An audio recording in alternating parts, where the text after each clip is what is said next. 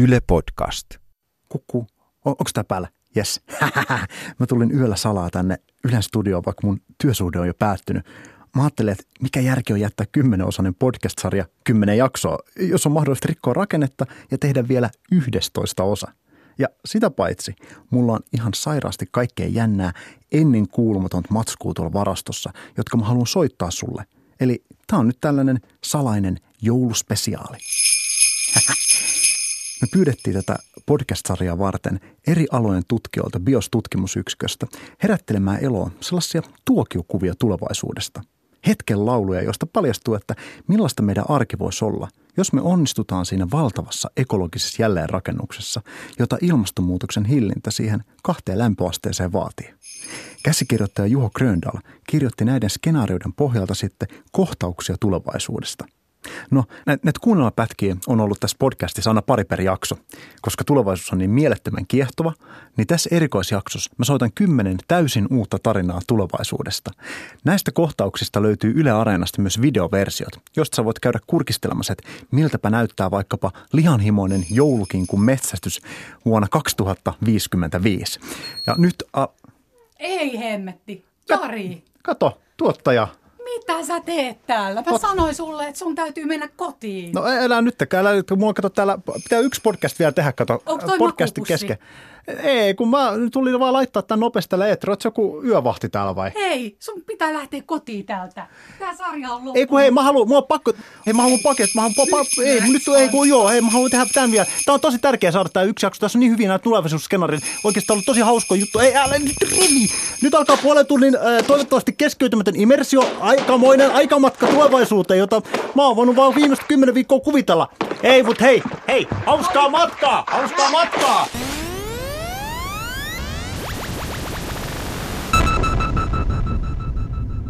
Diagnoosi. Akuutti työstressi. Kirjattu 9. huhtikuuta 2041 kello 12.28.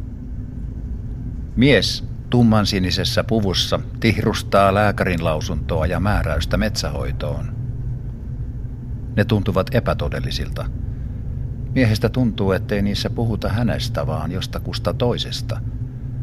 Mutta täällä junassa istuu hän, Juuri hän eikä kukaan muu.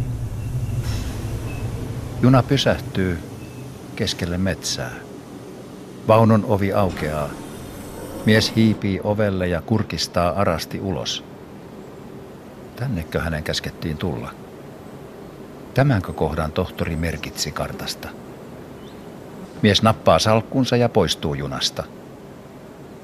Miehen epävarmat askeleet kopsuvat puisella asemalaiturilla, joka kohoaa noin puolen metrin korkeuteen maatasosta. Asema tuskin erottuu metsästä, sillä laiturilla ei ole juuri mitään. Ei kioskia, ei lippuautomaattia, ei mitään muuta kuin välttämätön. Kiskot maastoutuvat tiheään kasvuston sekaan. Vaunut lipuvat tiehensä ääneti, ja hetken päästä on vaikea uskoa, että tässä ryteikössä on ikinä kulkenut juna. Mies kerää rohkeutensa ja loikkaa alas laiturilta, puristaen salkkuaan kuin emo vasta syntynyttä poikasta. Silloin mies kuulee kaukaisuudesta tutun äänen. Juhu, Markku, täällä. Mies lähtee varoen astelemaan äänen suuntaan. Mitä pidemmälle hän etenee, sitä enemmän hän alkaa havaita merkkejä lajitovereistaan puiden lomassa. Punaisia kravatteja, pilkullisia kravatteja, akuankkakravatteja. Miehen työtoveri Kati näyttää niin erilaiselta kuin toimistolla, ettei mies olisi tunnistanut tätä, ellei olisi kuullut tämän ääntä ensin. Kati on kertonut käyneensä metsähoidoissa jo useamman vuoden. Kannattaa ottaa kengät pois. Ja sukat kanssa, Kati sanoo. Ne suosittelee sitä. Mies ei muista koskaan viimeksi riisunut sukkansa muualla kuin kotonaan, mutta hän tekee työtä käskettyä. Rahkasammal tursuaa miehen varpaiden välistä. Se tuntuu vieraalta, mutta ei sen vieraamalta kuin kaikki muukin täällä. Tuu tänne, täällä on hyvä kohta. Kati sanoo, ja mies seuraa. Mies kävelee kuin tulisilla hiilillä, vaikka maa on pehmeää ja kivetöntä. Kestää ennen kuin hänen jalkapohjiensa vaistomainen varovaisuus hälvenee.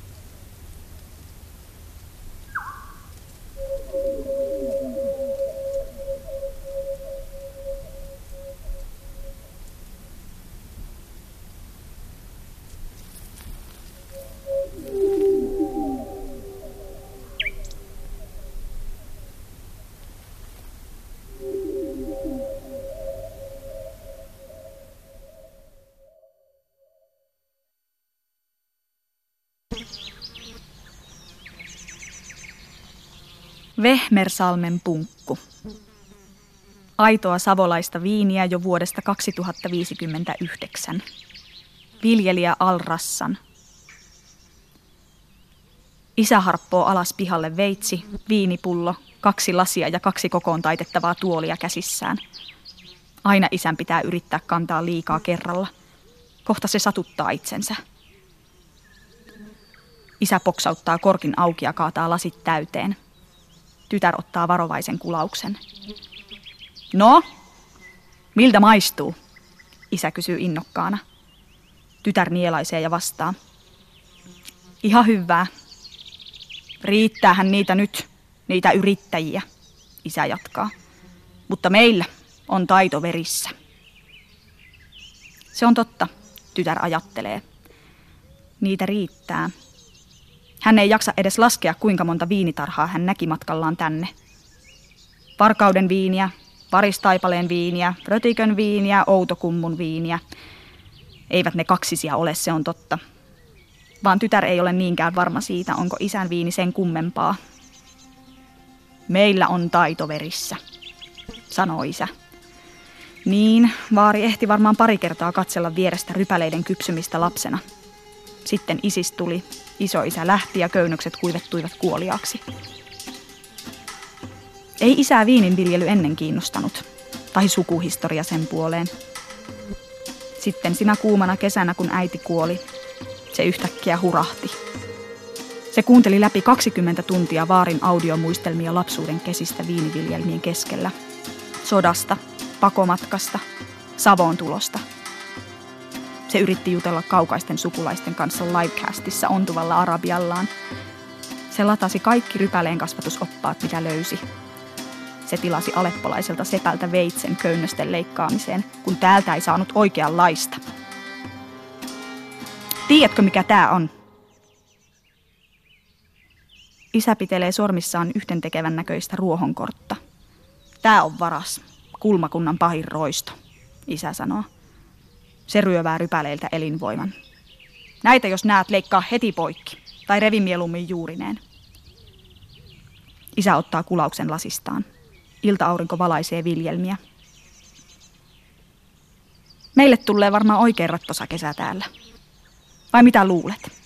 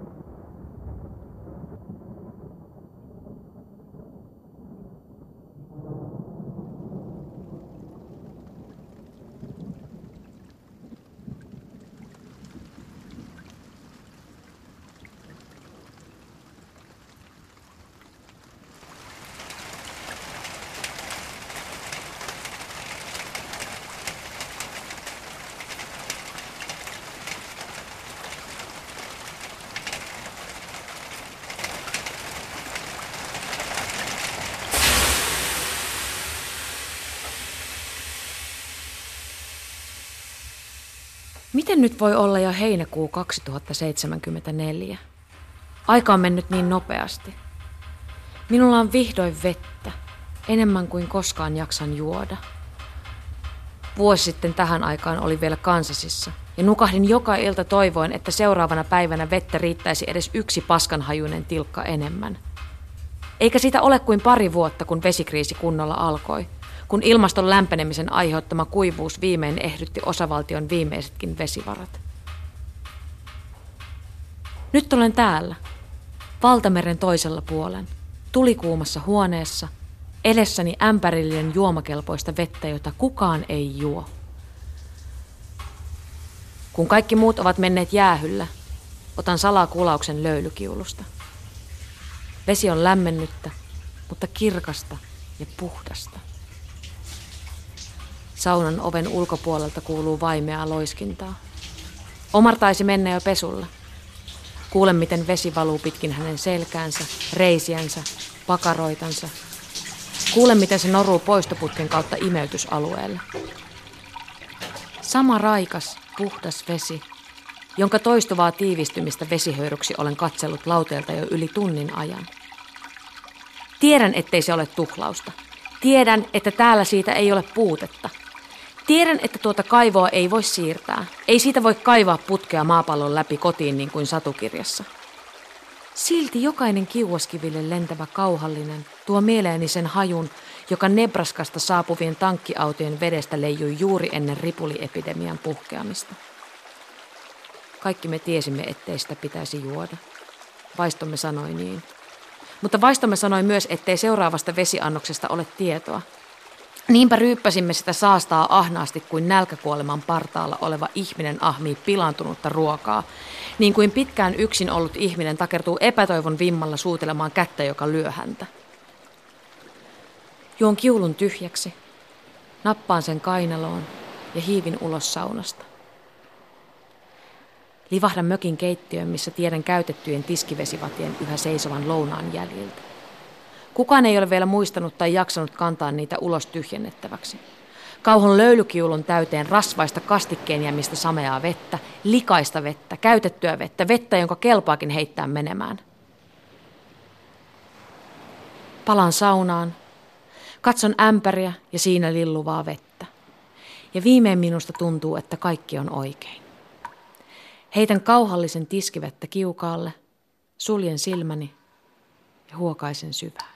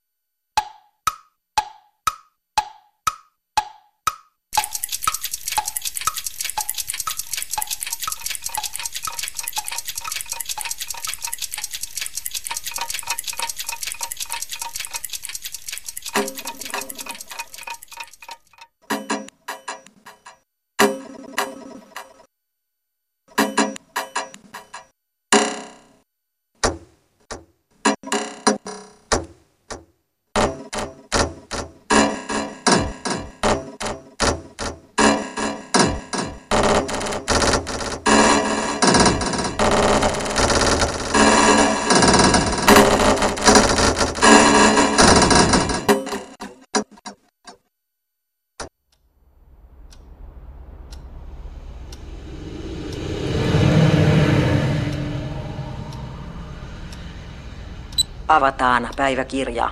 Uusi merkintä 5. helmikuuta 2030. Kello viittä yli yhdeksän aamulla ja me istun työvoimakeskuksen odotushuoneessa vetämässä mun tapaamisen alkua. Mun ohjaaja Ville on myöhässä. Kirkkaanpunainen robottirika kaasutti ihan odotushuoneen ikkunan vierestä ja mussa leimahti taas. Mä pomppasin ylös penkiltä ja koitin netti jotain kättä pidempään, mutta ei täällä tietenkään ollut mitään. Onneksi. Mutta en mä tiedä, olisiko mä oikeasti enää. Se oli toinen juttu silloin neljä vuotta sitten. Silloin mulla oli just heitetty lopputili käteen ja aamuaurinko heijastui niistä saatanan automaattiautosta rullas jonossa sille parkkipaikalle, jolta mä olin lähtenyt ajoon viimeiset 12 vuotta. Mutta en mä enää. Mä oon kehittynyt. Villekin sanoi viimeksi, että musta ei ole enää yhtään niin paljon patoutunutta vihaa kuin ennen. Miksi Ville avaa? Kello on jo kymmentä yli. Mä aion olla kiltti Villelle tänään. Mä aion sanoa, että joo, hyvin menee. Vaikka ei se ole ihan totta. Mä voin sanoa, että mä, mä aion mennä sinne joelle töihin, niin kuin se ehdotti. Siitä se tykkää. Ai se niin hymyilee, kun mä sanon sen. Se hymyilee korviin asti niin, että sen ikenet näkyy ja se sanoo, sehän kuulostaa hyvältä, Petra. Jokivarren ennallistaminen on kaupungille suureksi eduksi. Tekisi todella tärkeää työtä. Ehkä se olisikin ihan hyvä, en mä tiedä. Riitta oli mennyt. Ja se sanoi, että Raine ja Tomppa ja Pikku Ursula on siellä kanssa. Ville halusi haastatella mua sen tutkimukseen. Automaation toisen aallon uhrit. No, mä sanoin jo, että mä en todellakaan aio viettää sen seura sekuntiikaan enempää kuin mitä nämä työvoimatapaamiset vaatii. Mutta ei se uskonut. Se sanoi, että mieti vielä, Petra, siitä voisi olla hyötyä meille molemmille. Ja kaikille. En mä tiedä, saatana. En tiedä. Ei vittu. Nyt se tulee.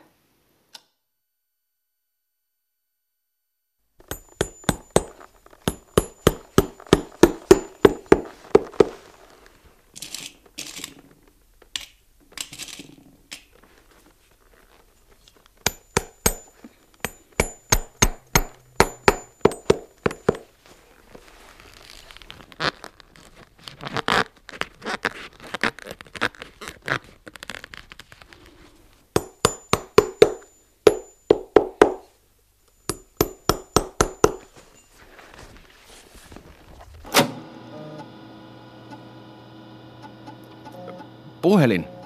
Avaa se vaihtotalousäppi. Ohjelma tuntimaton. Älä nyt rupea hankalaksi puhelin. Voitko nyt vain avata sen appin? Sen, jolla seurataan sitä kertymää. Sitä, että paljon sä oot tehnyt palveluksia ja paljon saanut vastapalveluksia. Tajuut sä? Mä oon täällä Fjodorin luona nyt. Ja se just rupes korjaamaan tota mun vanhaa tietokonetta ja mun pitäisi saada se sen palvelus kirjattua tänne systeemiin. Tarkoititko Easy Barter? Joo, just se. Avataan Easy Barter. Joo. Noni. No nyt kirjaa sinne, että Fyodor Smirnov on tehnyt mulle huoltopalveluksen tyyppiä 2B. Palvelusten ja että... vastaanoton saldoraja ylitetty 12. syyskuuta 2028. Tee lisää vastapalveluksia. Mitä helvettiä? Kun olet tehnyt vastapalveluksen, pyydä palveluksen vastaanottajaa kuittaamaan se sormenjälkitunnisteella tai salasanalla. Joo, joo, joo, umpeen nyt. Öö, miltä se näyttää, Fjodor? Mitä luulet, tuleeko mun koneesta enää kalua? Ah, sä oot kyllä taivaan lahja, Fjodor. Se on vaan... mä en yhtään tiedä, mitä mä voin tällä kertaa tarjoa vaihdossa. Luulet sä, että... Olisiko sulla vielä jotain kenkiä? Miten mä voisin korjata? Kato, tää on vähän vaikeaa välillä, kun mä en oikein osaa mitään muuta kuin korjata kenkiä. Tai siis osaanhan mä tietty kaikkea muutakin, mutta en mitään, mistä olisi kellekään mitään iloa enää nykyään.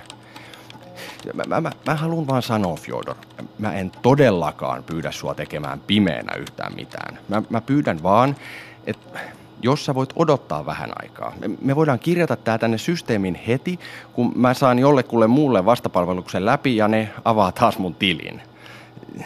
Jopa joo. No, tiedätkö ketään, jolla olisi kengät rikki? Ei, hei, miten sun lapset? Niillähän hajoaa popot alvariinsa, kun ne tuolla ryteikössä rymyää. Tai, tai, tai olisiko sulla jotain ehjiä kenkiä, joille mä voisin tehdä jotain niin kuin ennaltaehkäisevää? Meikä hoitaa. Mä otin mukaan tän naskalin ja, ja, ja niitit, sun muut tilpehörit. Hei, näytä mulle kenkä, joka irvistää, niin meikä panee sen hymyn hyytymään. Eh, meikä hoitaa. Mites, meneekö siinä vielä kauan, Fjodor?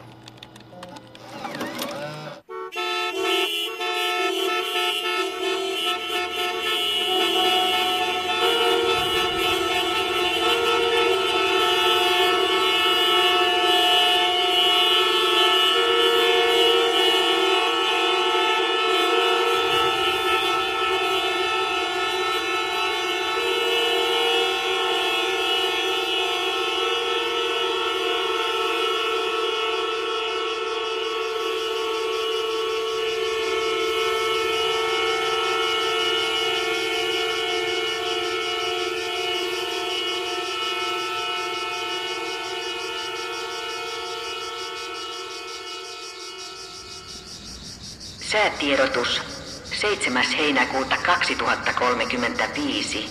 Helsinki. Iltapäivällä 42 astetta, odotettavissa ukkoskuuroja. UV-varoitus, taso kaksi voimassa. Kuulit sä?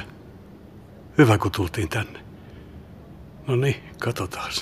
Tossa on toi parkkihallin portti. Toi entinen autojen ajoluiska. Tosta sinne mennään. Kato nyt tosta, missä lukee basaari. Sä valmis? Mä en voi uskoa, että me ollaan täällä. Siitä on mitä kymmenen vuotta kuin viimeksi. En mä tiedä, jotenkin sen ekan superhellekesän jälkeen me ei vaan enää tultu tänne. Mä en muista suljettiinko tai jo silloin. Tuliko eka automäärä jättipudotus sinä vuonna? Vai tuliko meille vain jotain, ettei tullut enää lautailtua? Vai hei, oliko se sen vuoden syksyllä, kun Iida syntyi? Oh, täällä on tosi viileä. Ihana.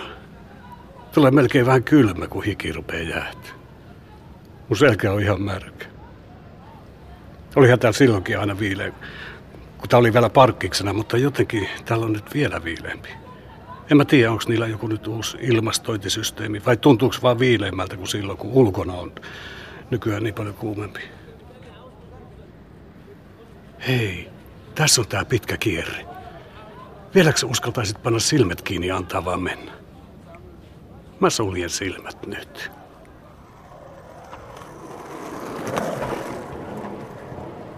Muistaaks vielä, missä toi pilari on? Muistaaks ton sauma ja ton töyssyn? Täällä on ihan helppo suunnistaa nyt. Ei voi enää törmää liikenteen jakajaan niin kuin silloin, muistat Mun lauta lensi viisi metriä ilmaa. Mun polvi on vieläkin kipeä siitä. Ja sä vaan nauroit mulle. Sä nauroit niin kuin lokkiparvi olisi lähtenyt lentoon jostakin parkkihallin uumenista.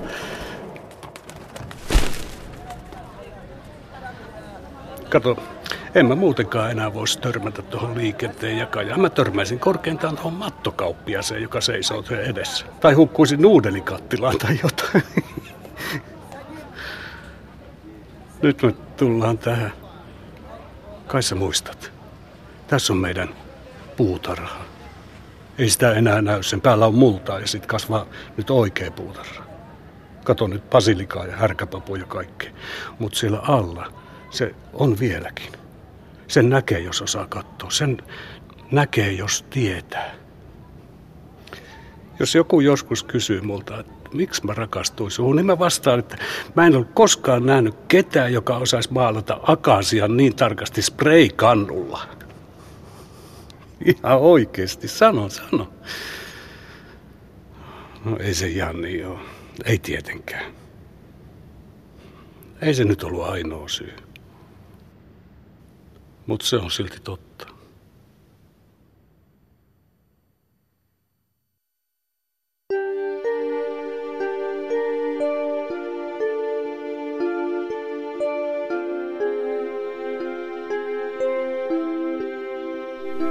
I love you.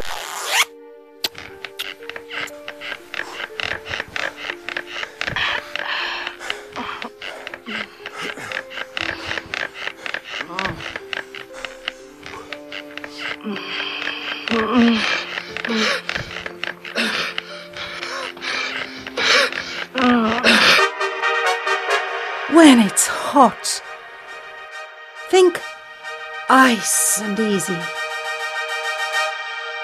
Tämä on sijainnin tunnistukseen perustuva kaupallinen tiedote.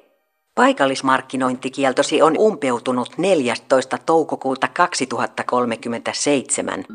All for one and one for all. Hei! Sinä siinä! Hei! Tervehdys! Minä olen Kaarna Kirveli Räkköläinen All for one and one for all. Yhteisöasumisratkaisupalveluista. Hauska tavata. Ihan asuntoasioilla tässä lähdin lähestymään teitä. Katsokas, nyt olisi tarjolla sellaatuinen tarjous, josta ei kannata kieltäytyä. Myynnissä olisi nimittäin aivan kertakaikkiaan upea 15 neliön uunituore huone upo uudesta vielä pihkaa tihkuvasta puukerrostalosta Helsingin mustikkamaalta. Talossa on tuliterät ravintolatasoiset keittiöt jokaisessa rapussa, kellarissa Cycle Wash-ominaisuudella varustetut suihkut ja pihalla 50 kertaa 50 metriä viljelyyn soveltuvaa maata osakkaiden yhteiskäytössä. 600 huoneen kodista jokaiselle löytyy varmasti mieluinen kaveri ja palvelusten vaihdon seurantajärjestelmämme Favor It pitää huolen siitä, että jää miinukselle naapurin hyväksi. Mustikkamaalta on erinomaiset julkiset yhteydet, mutta yhteistyökumppanimme Common Carin kautta voitte myös milloin tahansa kutsua vuokra-auton ja maksu lisätään suoraan huoneiston vuokraan. Samalla periaatteella toimivat myös siivous, pyykki, sisustus ja kaupankäyntipalvelut. Meillä osa asukkaista tahtoo hoitaa kaiken itse, osa taas ostaa kaiken ulkoa. Ja kaikki siltä väliltä onnistuu. Meillä All for One and One for Allilla tämä valinnanvapaus on ihan kaikkea meidän asuntopalveluiden suunnittelua ohjaava periaate. Taustatietojenne perusteellahan tämä tuntuisi olevan kuin teille tehty. Siinä on omaa rauhaa ja yhdessäoloa sopivassa suhteessa, eikä hintakaan ole paha. Päinvastoin. Ja sitä paitsi teillähän on tuo palkkataso viime vuosina päässyt pikemminkin nousemaan kuin laskemaan, eikö vain? Miten on? Laitanko sopimuksen saman tien tulemaan?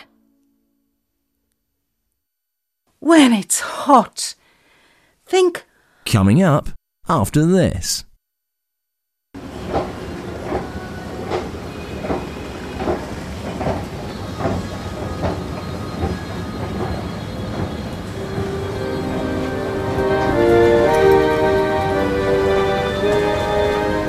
Niin avoimen haudan äärellä seisomme kuitenkin kristityn ihanassa ylösnousemususkosta ja jälleen näkemisen toivossa.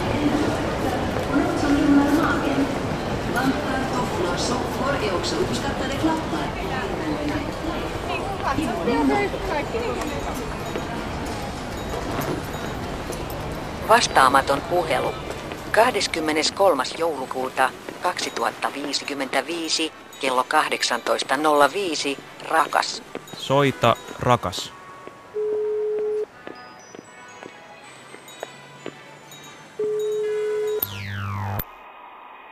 Halo? Moi. No, no mitä sä luulet? Mä oon sitä kinkkuettimessä niin kuin sä pyysit.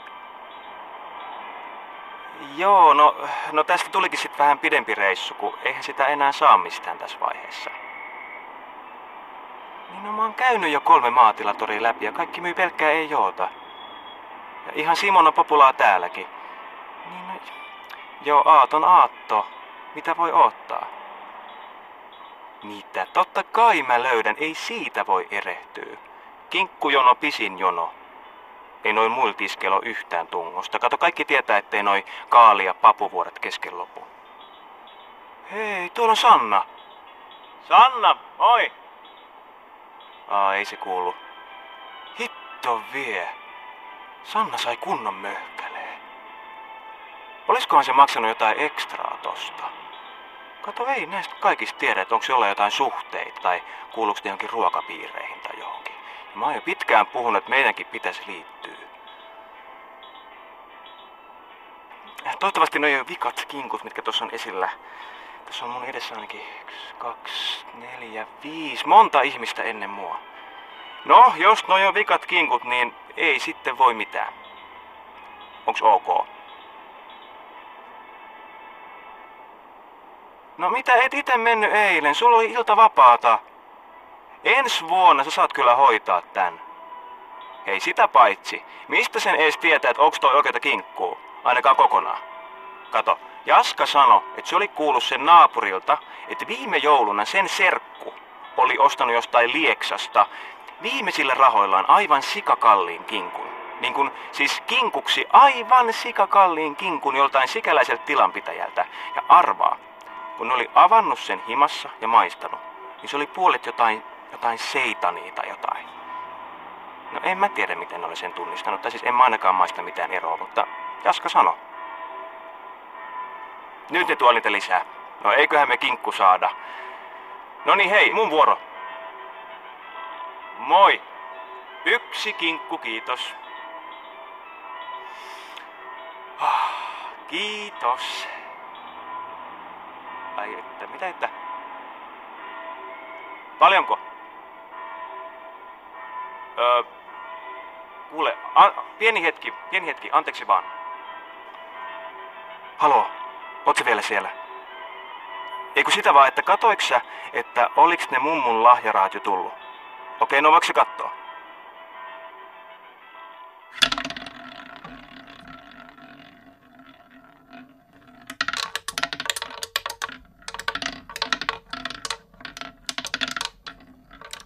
Yleisradion uutiset 22.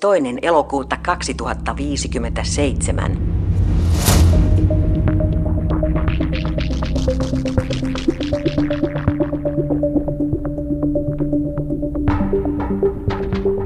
Hyvää iltaa ja tervetuloa jälleen Yleisradion uutisten pariin. Joukko Pro Prosperity-liikkeen aktivisteja on linnoittautunut Suomen ainoaan yhä toimivaan öljynjalostamoon Porvoossa. Saamamme tiedon mukaan osa aktivisteista on kahlinut itsensä öljypumppuihin. Jalostamon ovet on teljetty sisältäpäin. Porvoon öljynjalostamoa pidetään viimeisenä fossiilikauden jäänteenä Suomessa – sen toimintaa jatkettiin poikkeusluvalla virallisen siirtymäajan päättymisen jälkeen, minkä takia Suomi sai helmikuussa 2053 huomautuksen ilmastonmuutoskomissiolta. Huomautuksen jälkeen jalostamon sulkemisprosessi käynnistettiin ja kaikkien toimintojen oli määrä lakata ensi viikon perjantaihin mennessä. Aktivistit ovat kertoneet vastustavansa öljynjalostamon sulkemista, joskin tänään iltapäivällä lähettämässään kannanotossa he kuvailevat valtaustaan symboliseksi eleeksi, joka suuntautuu koko fossiilisista polttoaineista luopumista ja energian ylemmääräistä säästämistä vastaan. He sanovat puhuvansa nuoren 2020-luvun puolivälin jälkeen syntyneen sukupolven puolesta – Kannanotossaan he väittävät muun muassa, että heidän sukupolveltaan on riistetty elintaso ja valinnanvapaus, koska heille ei enää riittänyt mitään vuosisatojen ahminan jälkeen. Aktivistit korostavat tahtovansa vain sen, mikä ennen kuului jokaisen suomalaisen arkeen. Eduskunnan tämänpäiväisessä täysistunnossa tilanne oli vahvasti esillä. Sosiaalis-kristillisen puolueen kansanedustaja, entinen opetusministeri Fatima Lampinen kirvoitti lehtereiltä spontaanit uploadit ehdotuksestaan. Arvoisa puhemies, kyllä tämä minusta on myös merkki siitä, että vuosittaiset luokkaretket uponneille saarille ja tuhoutuneiden lajien muistomerkille on palautettava ihan jokaisen koulun ohjelmaan. Ja juuri saamamme tiedon mukaan aktivistit ovat kieltäytyneet noudattamasta poistumiskehotusta. Poliisi on saartanut jalostamon. Yleisradio seuraa tilannetta.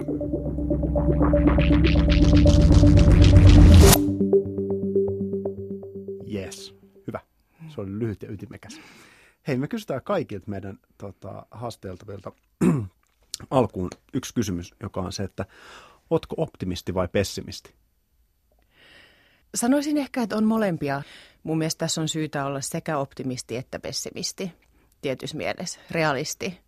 Että tunnustaa ne, ne on faktat, mitä siellä on. Optimisti. Vaikka ympäristömuutoksesta ja muuttoliikkeestä on vielä aika vähän faktapohjaista tietoa. Se on kyllä ollut vaikeaa tai se on varmasti optimismin luonne on muuttunut. Mun pitäisi vastata tähän varmaan, että mä oon optimisti. Väestöstä osa ihmisistä on optimisti. Mä oon molempia. Se on päätöksenteon harha. Mutta jos mä oon rehellinen, niin, niin mä ja oon ehkä tota, haitallinen niille itselleen, niille ihmisille. Tota mä voisin sanoa, että mä oon niin kuin realistinen optimisti. Ja mä oon valitettavasti optimisti. Mä yritän ratkoa mahdottomia ongelmia. Tämmöinen joko tai asetelma optimismiin tai pessimismiin ei ole kauhean mielekäs. Kaikki työkaverin tietävät, että olen maailman kymmenen pessimistisemmän ihmisen joukossa. Mä ajattelen sillä tavalla, että se mun pessimismi ei mm, estä mun omia tekemisiäni.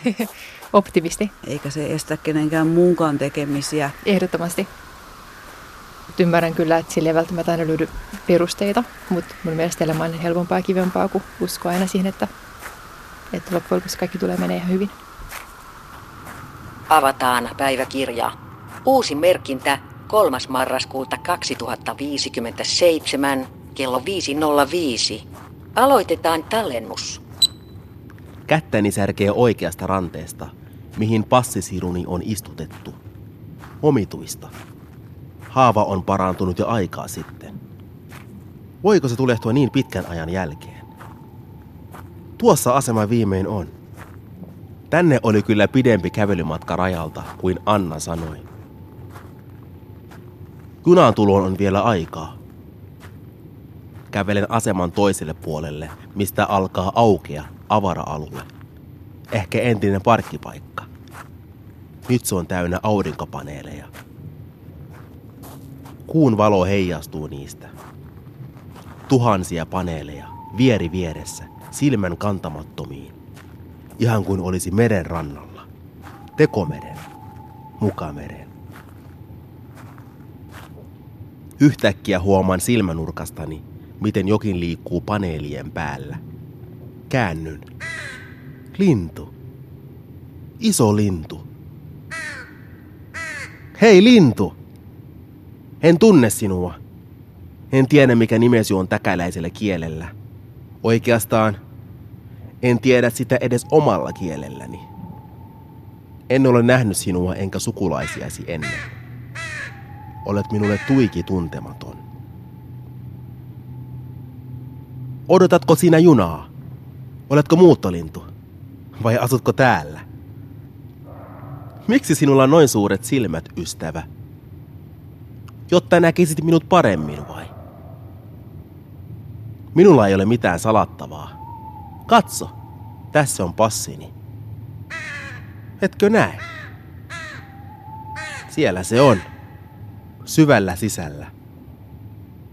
Minun pitää junassa näyttää se sinun kollegallesi. Hänelläkin on suuret silmät, niin kuin sinulla. Tai ainakin hän katsoo yhtä tarkkaan kuin sinä.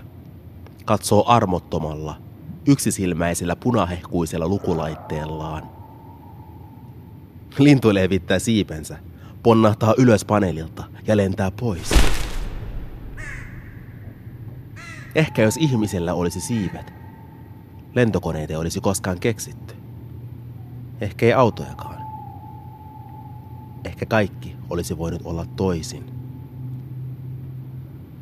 Kaukaisuudesta kuuluu lähestyvän junan kolina. Asema on alkanut vilkkaasti täyttyä aikaisista matkalaisista. Sadat paikalliset parveilevat laiturille kokoon taitettavine polkupyörineen. Sulaudun heidän joukkoonsa. Tästä asti meillä on sama matka.